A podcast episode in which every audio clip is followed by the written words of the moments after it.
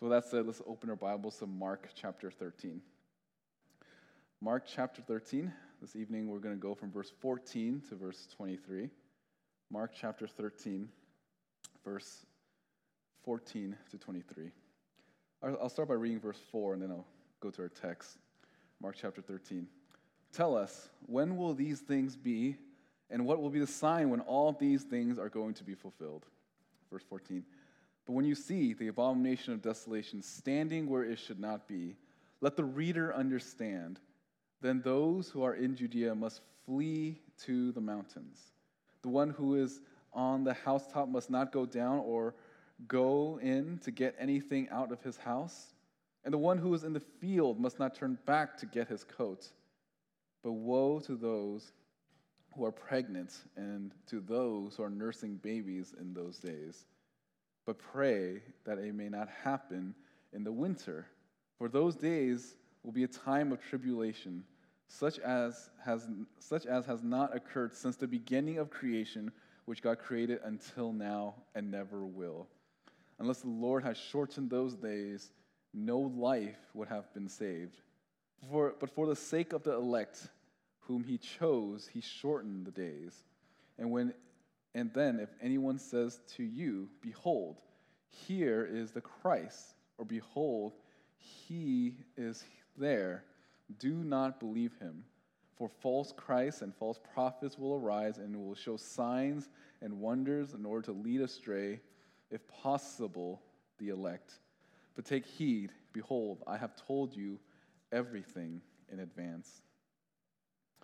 Father God, thank you for your word and its clarity, as well as its warning to those that are reading it of the upcoming judgment that is to come for those who reject you. And I pray as we go through this text that you give us a deeper understanding of what the future holds, because we know, Lord, that you are not a liar, and that everything that you have revealed in Scripture will one day come to pass.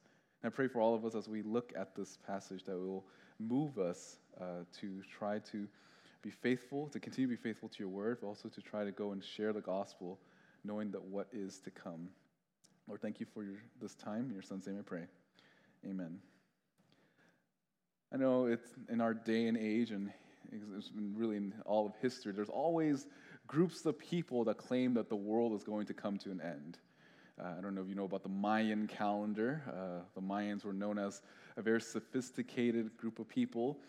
They had this sophisticated way of calculating the cosmos and really just like the times and dates. And people thought at the time that when the Mayans made this calendar, that the world was going to end at 2012. In fact, they even dated December 21st, 2012. And if you were alive at that time, there were a whole bunch of movies. I think there was even a movie called 2012, and it's basically the end of the world. And when December 21st happened, 2012, obviously it did not happen because we are still here. We know that this is a normal part, not just in ancient civilization, but also in modern day. Several years ago, a famous man from Oakland, I'm from Oakland, so I'm really disappointed by this, but it's something we're famous for, a man named Harold Camping. You guys might know this guy. He's over the years have said that the world's going to come to an end, the world's going to come to an end. But in 2011, I remember I was in high school. Again, this is like Harold Camping, then Mayan destruction. People were thinking the world was going to come to an end. But in high school, I remember I was in college. I just got out of high school and was in college. And I had friends calling me like, hey, is the world really coming to an end? And I thought it would be funny to troll them and just like not answer my phone during that day, just to like, oh, maybe the rapture did happen. But Harold Camping was wrong. And when May 21st happened, 2011, they asked him, well, what happened? What was wrong with your prophecy? And he literally said that he did his math wrong. Like, he didn't carry over the one for one of his numbers, and therefore, he was actually off by 100 days.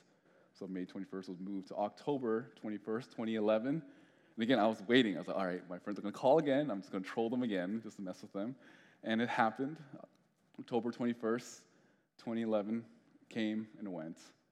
And it's easy to think that, okay, there's only the religious type people or the people that are superstitious. These are the people that think that the world is going to come to an end. But again, atheists have their doomsday clock as well. They have their way of thinking, okay, if this if these events happen, that must mean the world was going to come to an end. I mean, every few decades, there's always some sort of someone coming out and saying that, oh, the science has proven that the world will end it this year, and then it doesn't happen. And I think because of the mix of the two, sometimes people think of the opposite extreme, that the world isn't going to end. And you know, there are people that claim that, see, look at all of these failed prophecies, both from secular and from religious people. How can the world come to an end? But yet that's actually a reason why some people reject Scripture. 2 Peter chapter 3, Peter was defending the faith, and there were people that said, in 2 Peter chapter 3, verse 8, it says, "But do not let this one fact escape your notice, beloved, that with the Lord one day is like 1,000 years, and 1,000 years like one day. The Lord is not slow about his promise, as some count slowness, but is patient towards you, not wishing for any to perish, but for all to come to repentance." So the reason why the Lord hasn't returned is because he's building up, giving you really grace for people to come to saving faith. And I think we don't want to get to any of the two extremes. We don't want to get to the extreme where we can use poor math to try to deduct when the end is coming. At the same time, we don't want to assume that the end of the world will not come to pass, because we know the Bible does speak of a definitive end. That in this lifetime, it could be this lifetime, but on this world, at some point in the future, it will come to an end. Mark chapter 13, this is where we call it the Olivet Discourse, where Jesus is teaching his disciples. This is one of the last, we're reaching towards the end where he's about to go to the cross, and he wants to teach his disciples what's going to happen. And I think the disciples here understand that there's supposed to be three great events that's going to happen. It's because Jesus keeps talking about it. Jesus talks about the destruction of the temple. Jesus talks about the return of the kingdom. And he even talks about his own death.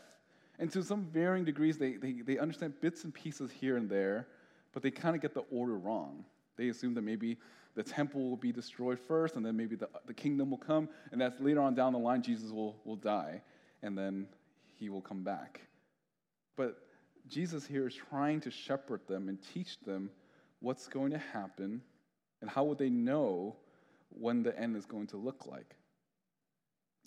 When we look at this section here, Jesus gives us a definitive, really definitive answer of when the end is going to happen and what does it look like. So for our outline this evening, how do we know that this is the end? That's why I began by reading from verse 4. Tell us when these things will be, and what will the sign when all of these things are going to be fulfilled? So I'm going to try to answer that question here by going through the text. So the first scene, we'll call this the desolation. The desolation. Remember, leading up to this passage, Jesus said that there's going to be nations rising against nations, and there's going to be calamity with earthquakes and from different famines and just all of this chaos in the world. But these things are just the beginning of birth pangs. These are just beginning of birth pains. And now, when we get to this point, this is the definitive marker. There could be ups and downs. It could be moments where it gets closer and closer. But at this point, this is the definitive marker to let everyone know that this is what's going to happen. And when this happens, this is how you know we're reaching the very end. Jesus said, "But when you see the abomination of desolation, standing where it should not be, let the reader understand." So Jesus here is speaking of some sort of future time here. He's letting them know that in the future, this is what's going to look like. And the world will seem like it's falling apart, and things seem to be not going well. And Jesus is telling them that when you look forward to this time, this is what's going to be.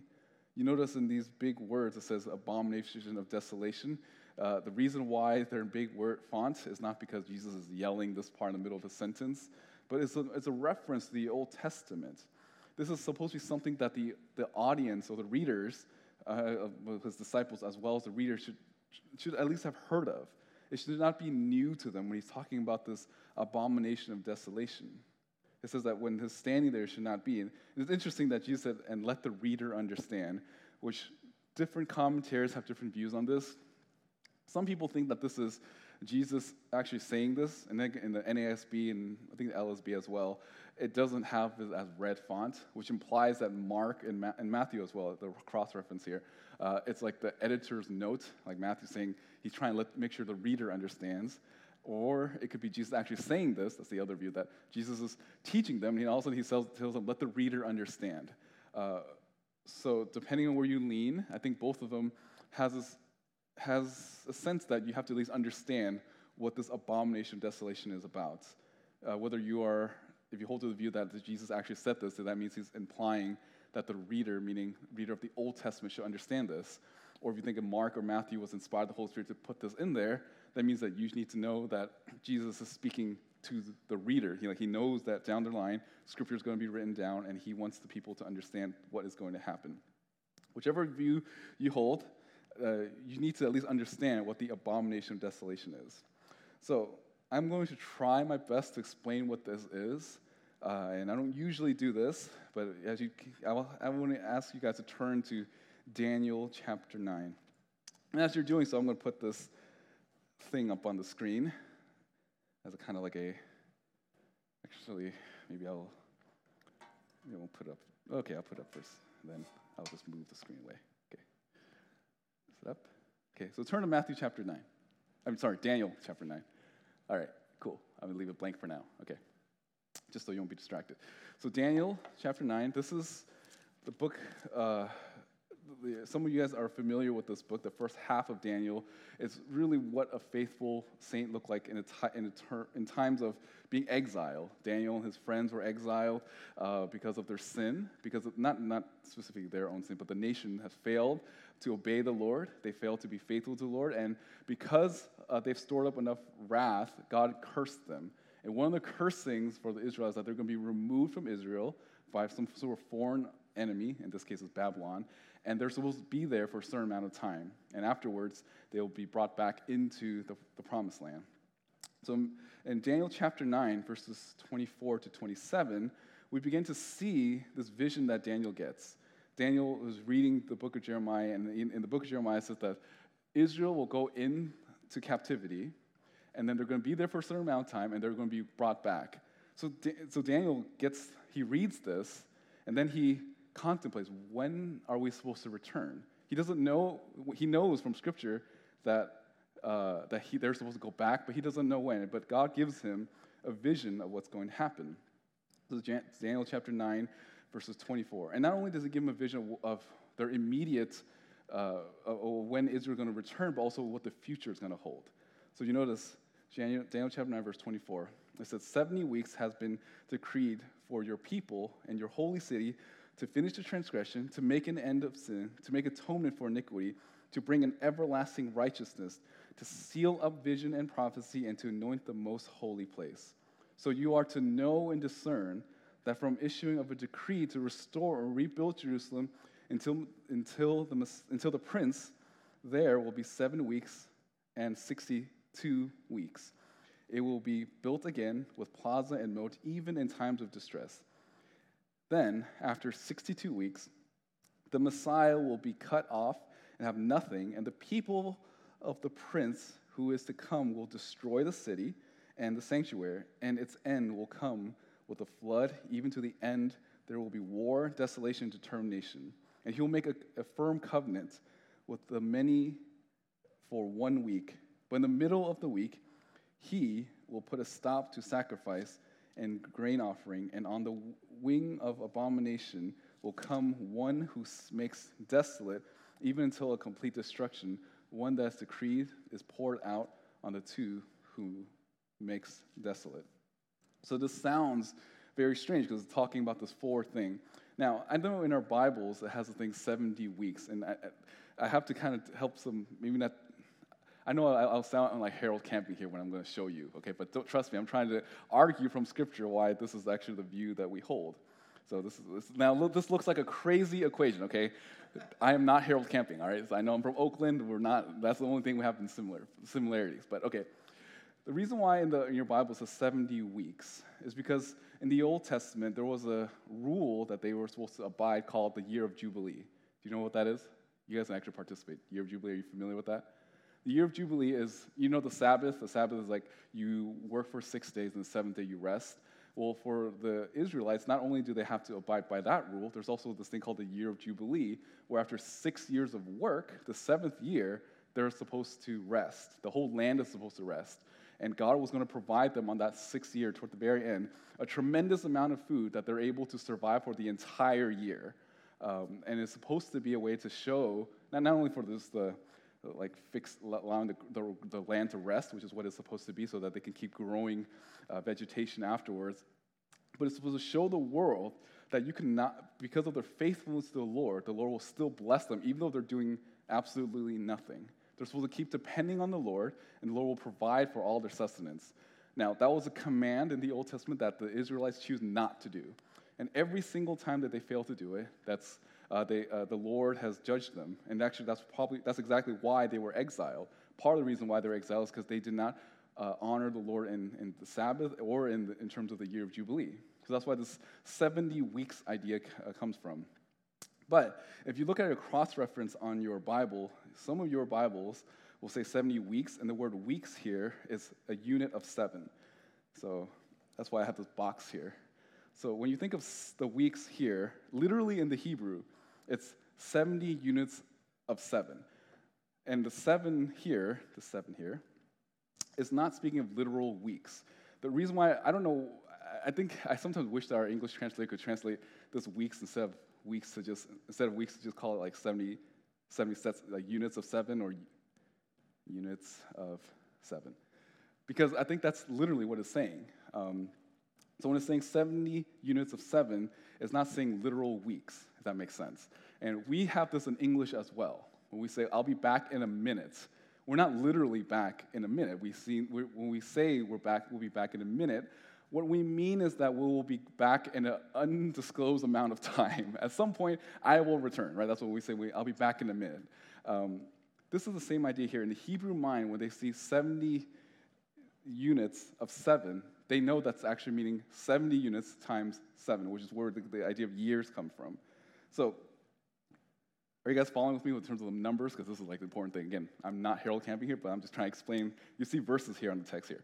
So, verse 24 says there's 70 units of 7 has been decreed. And you'll see the first one was the 7 of 7. So that's in verse 25. 75 in the middle.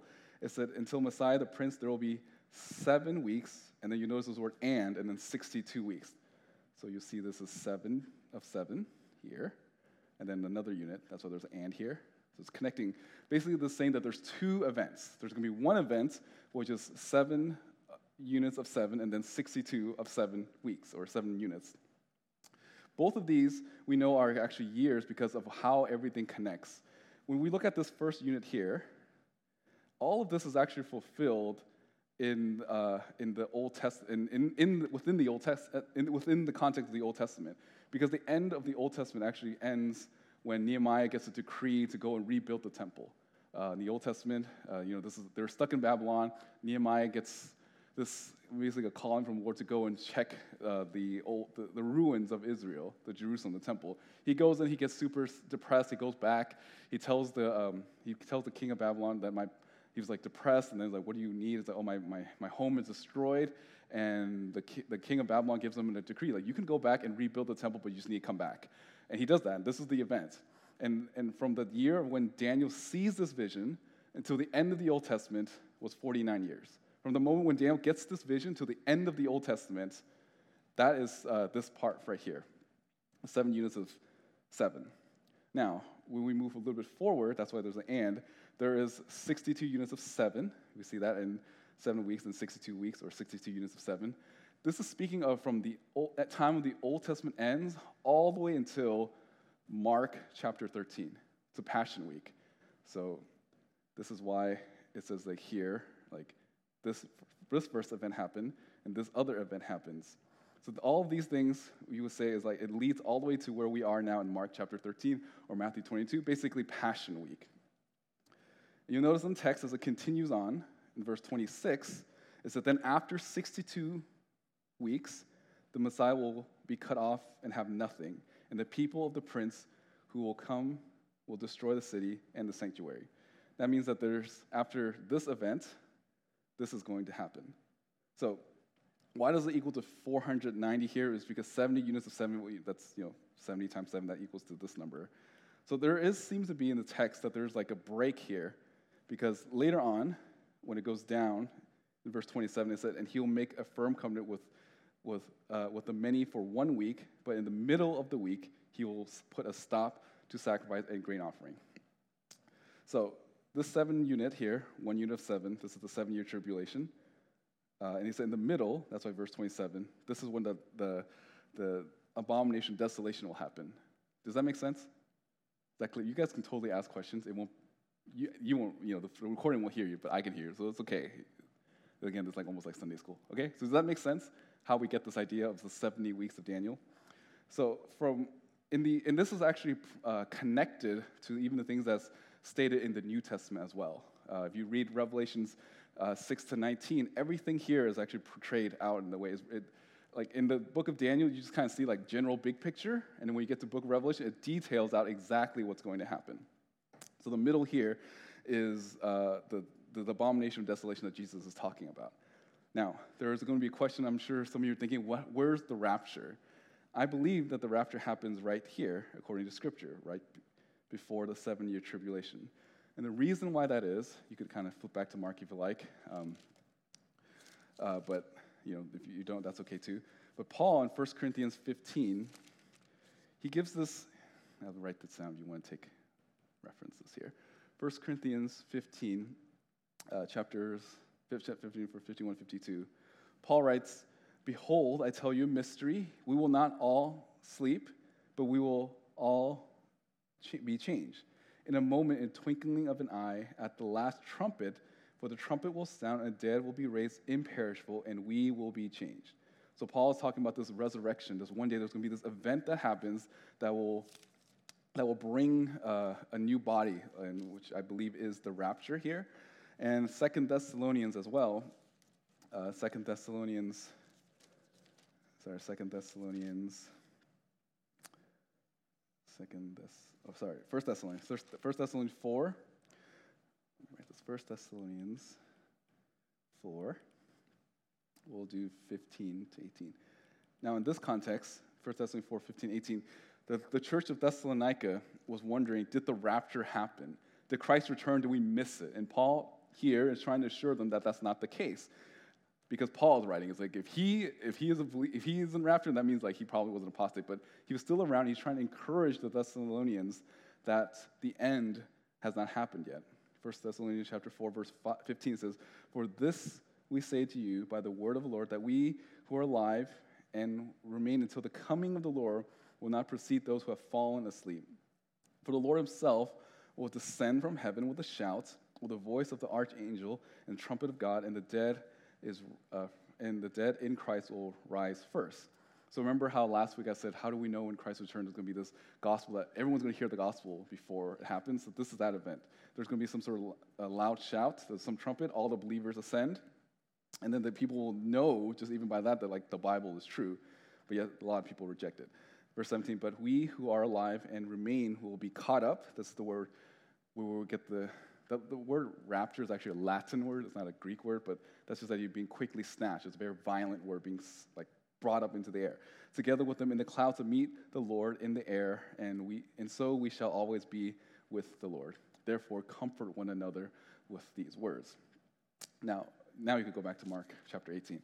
So the reason why our church, and I think the Bible, holds to a pre-tribulation rapture, because this, not only the 1 Corinthians passage, 1 Thessalonians passage, but in Revelation chapter 3, John himself, when he's warning the believers of what is to come, Revelation chapter 3, verse 10, "Because you have kept the word of my perseverance," this is Jesus speaking here, "I also will keep you from the hour of testing, that hour which is about to come upon the whole world to test those who dwell on the earth. I'm coming quickly. Hold fast what you have so that no one will take your crown." So we connect all of these verses together.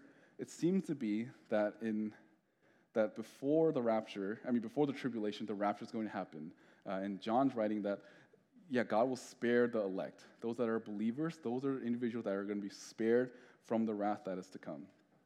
So that's important because, again, the middle of this is the abomination of desolation. So the rapture happens, and there's going to be this 7-year period. The first 3.5 years is called the tribulation. This is things get bad, but it's not that. It gets worse later, but basically it's like the ascension of the Antichrist.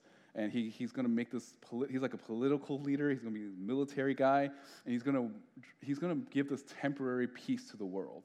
And at the 3.5-year mark, he's going to basically desecrate the temple. He's not going to go in Washington, D.C., or Buckingham Palace, or Beijing, or anything like that. He's going to go into the temple in Jerusalem, which implies that it's going to be rebuilt. He's going to be in there, and he's going to do something that's just going to cause everyone. Basically, he's just trying to offend everyone with what he's going to do. He's going to offer some sacrifices that he was not supposed to do, and he's basically going to declare himself as God. And he's going to try to deceive everyone. That's what the abomination of desolation is. So I guess that's enough for this. But does this make sense so far? Generally, okay, good, because I spent a lot of time working on this. I'm glad it worked out. Now going back, and I think this is important context so you understand what's going on when Jesus is saying the abomination desolation. So he's saying that this event is going to happen, and that's how you know. And so the question is, like, if the rapture has already happened, and then that means there's, like, the New Testament church is all gone, then who's left? That means there's some people, even in the tribulation period, that come to saving faith.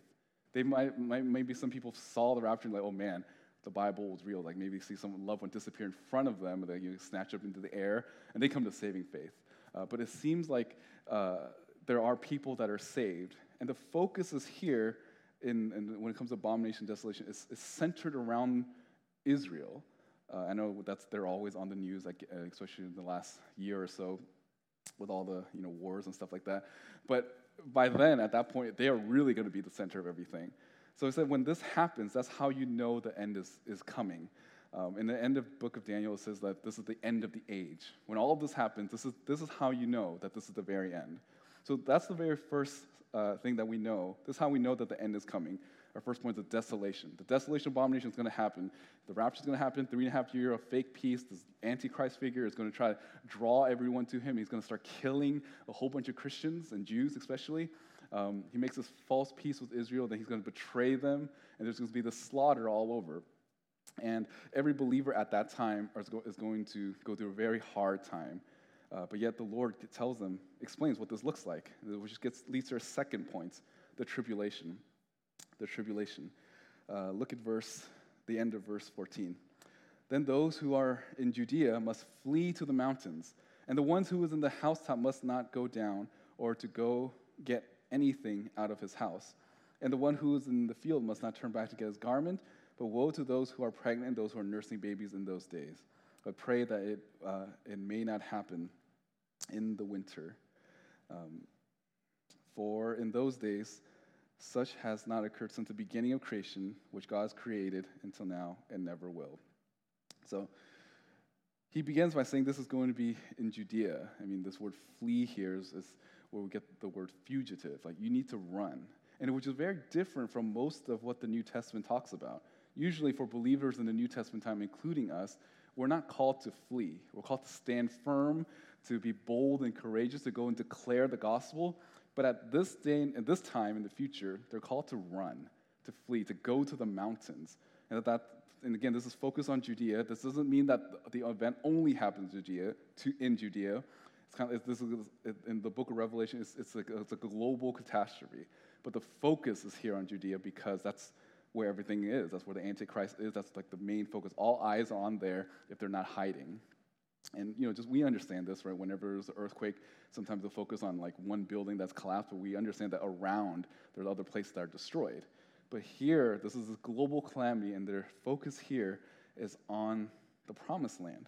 So they're called to flee to the mountains, and they're called to run. And again, this is the only one of the few places in Scripture where Jesus commands the people to flee for their lives. This is like preparation. They're called to be ready, to be on guard, and when that happens, they need to not turn back. Verse 15, and the one who's in the housetop must not go down or go in to get anything out of his house.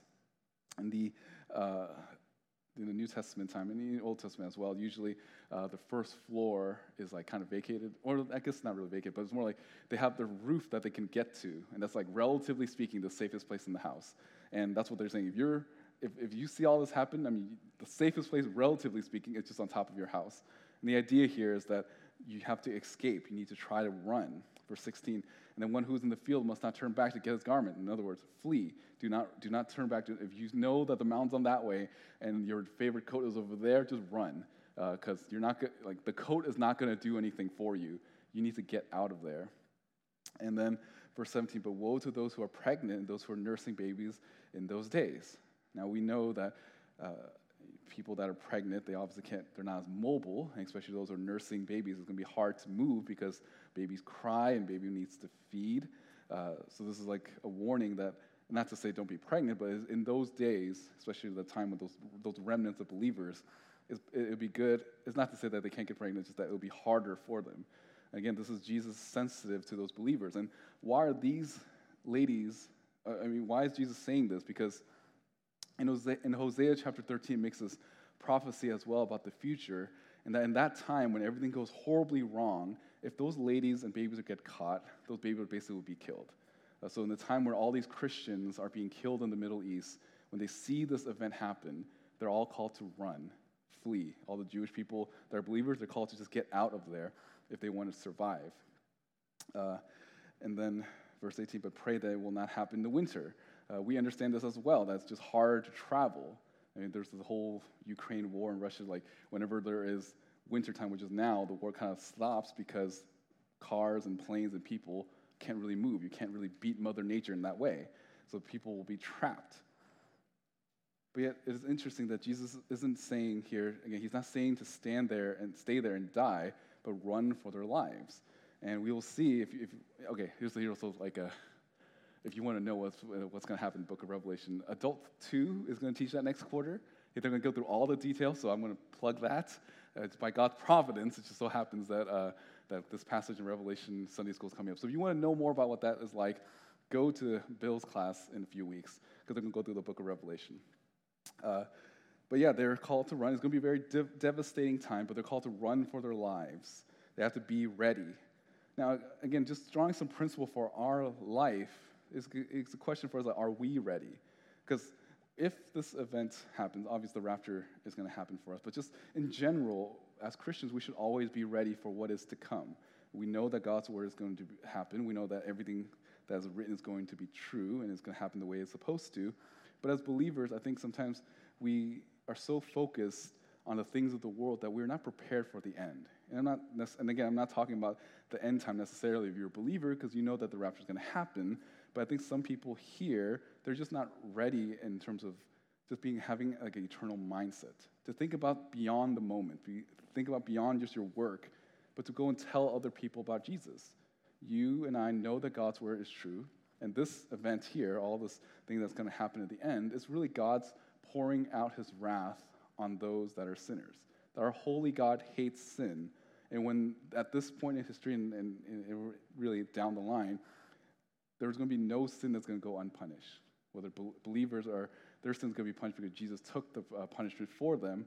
But for non-believers, it should move us to be more mindful that these people who do not know Christ, we want to warn them of the wrath that is to come.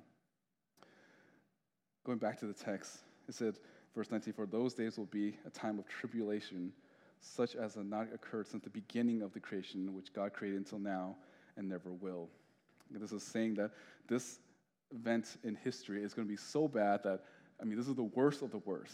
Like, it's nothing that Hollywood could portray. It's nothing that doomsday cults can conjure up. But when it happens, it's going to be so bad that this is a one-time event here in redemptive history that something like this is going to happen. Again, this is all in a future event. This is why we hold to a future view of the end times, that this hasn't happened yet, because if you look at how bad the world is, it's not as bad as the way the Bible describes it. There are things in the world that are bad. Like, we know things like World War II. There's different wars all over the world. It's worse than anything that any sinner can possibly do on their own. It's worse than any disease, because this is God enacting his wrath onto the world. and everyone will know that this is God's doing, but yet they still would not repent, which is why it's so horrifying. When you look at this from Revelation 19, there's people that can see this happen and still think to themselves, I'm going to hide, and I'm just going to hide. And they're even asking God, calling the name of God to just put the mountain over them as if that's going to keep them from God's wrath. And again, we can see the depravity of man, that even though they can see God acting in the whole world, that people still would not repent. Verse 20, and unless the Lord shortened those days, no life would have been saved. But for the sake of the elect whom he chose, he shortened the days. There's an element of God's grace here. He's speaking of the elect, and the word elect here is the same word that's used to describe New Testament believers. But in the context of this text, as well as the book of Revelation, is speaking of the remnant, the Jewish remnant, the 144,000 Jews from all the tribes when they come to saving faith. This is the elect that they're talking about. Those people will be saved. Now, do I think that other believers from all over are going to come back and are be spared? I think so. I think there's going to be more than just the Jews that survive, but there are going to be other Christians. But the focus here, again, is in the Middle East. In that context, 144,000 will be spared. And it says, and those he chose, he will shorten the days. And again, if God just kept this calamity going, everyone in all the world will be, it would be like the extinction event. But he shortened it. This word shorten is that word for amputate. He shortened this time to just 7 years. And again, we know that 7 years of God's destruction may not seem much, but pain makes time move slower. So if you just imagine, I know some of you guys will probably go to the gym, you think doing a plank seems like an eternity, or so you're doing some sort of hold position might seem like a long time, but just imagine seconds after seconds of just seeing all this calamity happen, for whether you're starving or running or just being exhausted or thirst or whatever it may be. That's how these people are going to experience. That's the life that they're going to have, and it's going to be very devastating for all of them. But by God's grace, he shortened it to only 7 years. That people are, this place is going to destroy everything, but the elect are going to be spared. Which leads to our last point. We saw the desolation. This is when the Antichrist will come. He'll desecrate the temple. He'll try to make himself as the Messiah. And we see this tribulation period, the Great Tribulation in the last 3.5 years.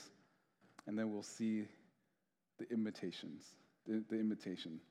Notice in verse 21, it says, and then, if anyone says to you, behold, here is the Christ, or behold, he is here, do not believe them. This word, behold, here, it's like, look. This idea of it's this excitement. And I would imagine that when all of this is happening, there's going to be people that will just come out and just claim, look, I'm the Messiah. No, I'm the Messiah. And they're going to try and do all these things. And it even seems that they could do supernatural things. And people will believe them. But some, the elect here, said, do not believe them. Again, this implies that they're going to try to persuade everyone. But the Antichrist cannot actually draw believers. The Antichrist cannot influence believers because Jesus said, my sheep will know my voice. And you could understand why even non-believers will do this, why they'll bow down to all of these different false teachers, is because they're desperate.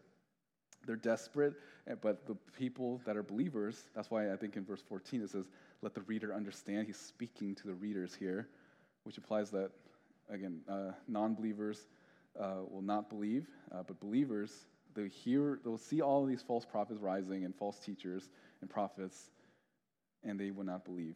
Verse 22, for false Christs and false prophets will rise and will show signs and wonders in order to lead astray, if possible, the elect. And that is their purpose. These false teachers are going to try their best, a last-ditch effort to try to draw people away from the Lord. I believe these are all the different antichrists. These are all the demonic leaders that are trying to get people to turn away from the Lord. But it said, if possible, the elect. Again, they are going to try to tempt the elect, but it's not going to work. Christians are the target of the devil, but they will not succeed. And then verse 23, but as for you, see, I have told you everything in advance. This is, again, Jesus is speaking to the disciples and letting them know that this is all of the stuff is going to happen. Now, what are we supposed to do with this? And because usually when we look at these future events, we sometimes think to ourselves, well, hopefully that doesn't happen in my lifetime. We have this tension in our mind because that's sometimes we want to stay here because we want to minister and win people to Christ. But of course, being with Christ is always better. So there is always going to be that tension that we have. But what are we supposed to do with a text like this? So I'm going to have these 3 points of application. 3 points of application for us, looking at all of this. First is this, that God is coming. God is coming. This is actually how the book of the Bible ends. The Bible ends by calling people to repentance. It's telling people that this is, you still have time. You need to, if there's still a moment that you have, turn to Christ. It says in verse 20, the last two verses of the Bible, he who testifies to these things says, yes, I am coming quickly. Amen. Come, Lord Jesus. The grace of the Lord Jesus be with all. Amen. Everything is going to happen according to God's plan, but the Lord is coming.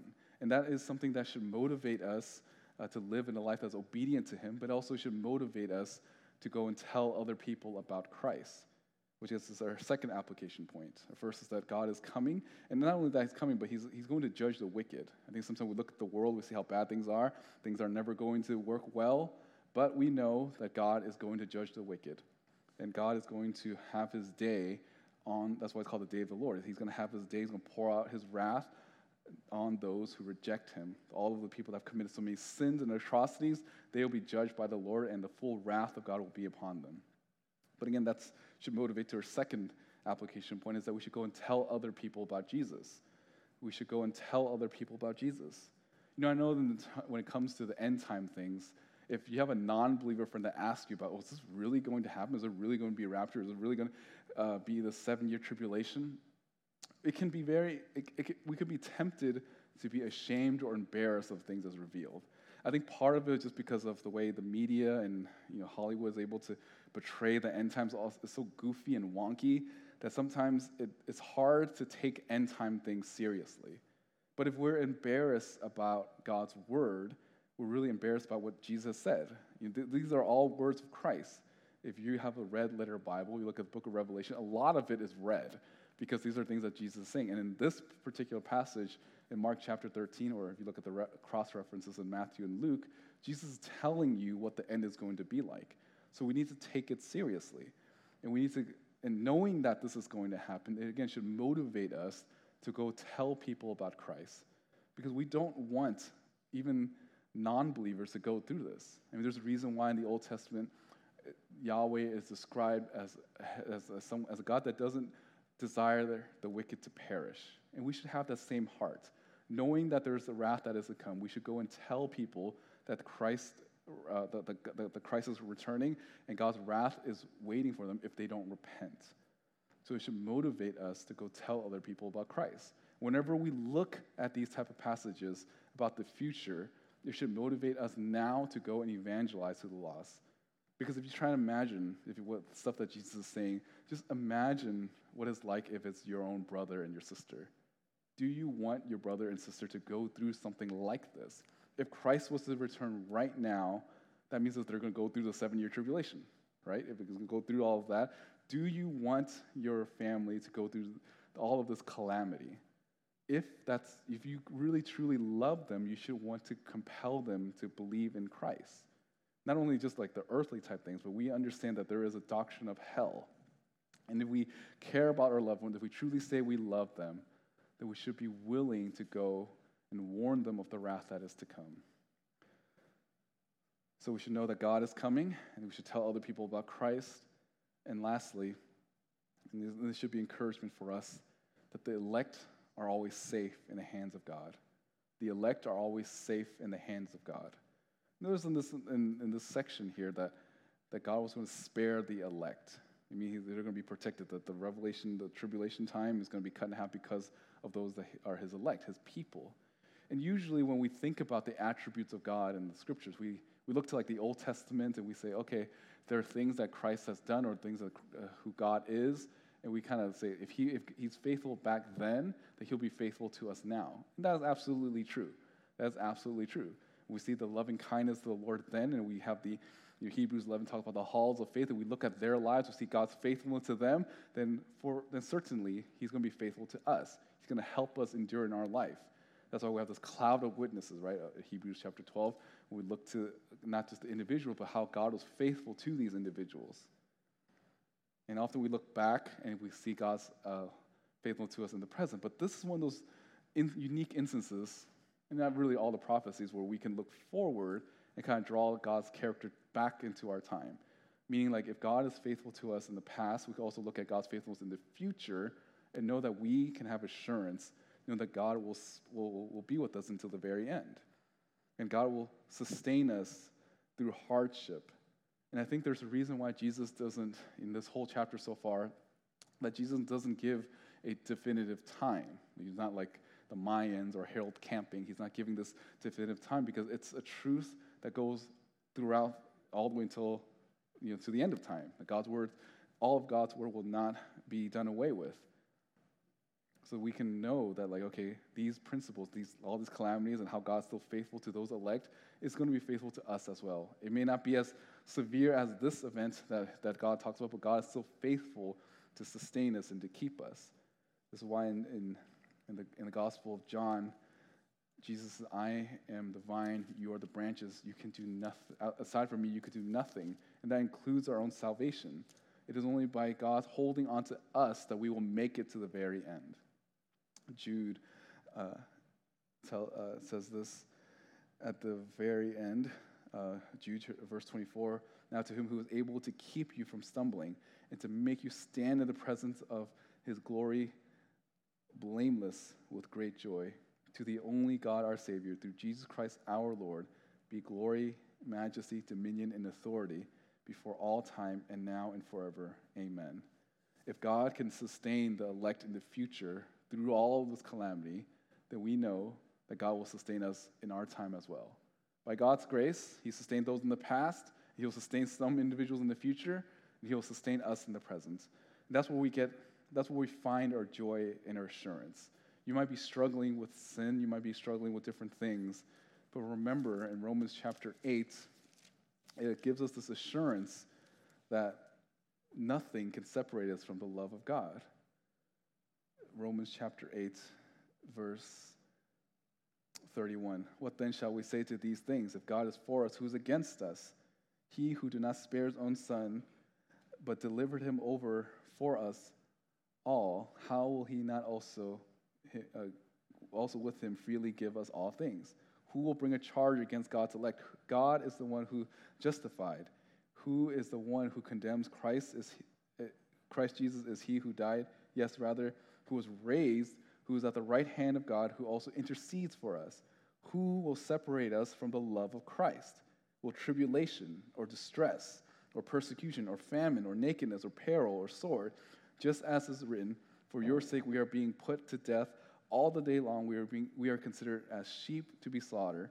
But in all these things we overwhelmingly conquer through him who loved us. For I am convinced that neither death nor life nor angels nor principalities nor things present nor things to come nor power nor heights nor depth nor any other created thing will be able to separate us from the love of God which is in Christ Jesus our Lord." This is where we get assurance. What keeps us in the faith now and forever is the love of God. And when we look at this, we see how God spared and protect those elect. He is doing that now in the present, and protecting and giving us assurance in our faith now. So when we look at this, the takeaway should be that we know that Christ is coming. We should go tell other people about Christ, but also assurance that the elect are always safe in the arms of our Savior. That's how I think when we look at these texts, we know that the Lord is coming. And it's a good thing that he comes, because then that means we can finally be with him, and our faith will become sight. Let's go to Lord in prayer. Lord God, thank you for your word, and just helping us see what the future is going to be. And Lord, although this is a great calamity and great tribulations, we know that it is rightfully so because of how wicked people on earth really are. And I pray for us as believers that we don't take your word for granted, that we know that as believers that when the tribulation comes, that we will be spared from it. But Lord, knowing that may motivate us to live holy lives, to go and tell other people about your Son, that we warn them of the wrath that is to come. And Lord, come quickly. We long to be with you, to see your face, and to be able to dwell with you with everlasting joy. Lord, thank you for your word and revealing to us what you have in store for all of us, Lord. In your Son's name I pray. Amen. All right. If you have any other questions about end times, please let me know. I know that flow chart, or no, that little drawing I did, if it's illegible, hopefully this makes sense. I was trying to figure out a way to communicate that, and I don't usually use technology when I preach, but I couldn't articulate as well, so I thought maybe I'll just show it to you what it might look like. So if you have any end time questions, please feel free to let me know, and even not just end time things as well, but just Bible questions. I'm here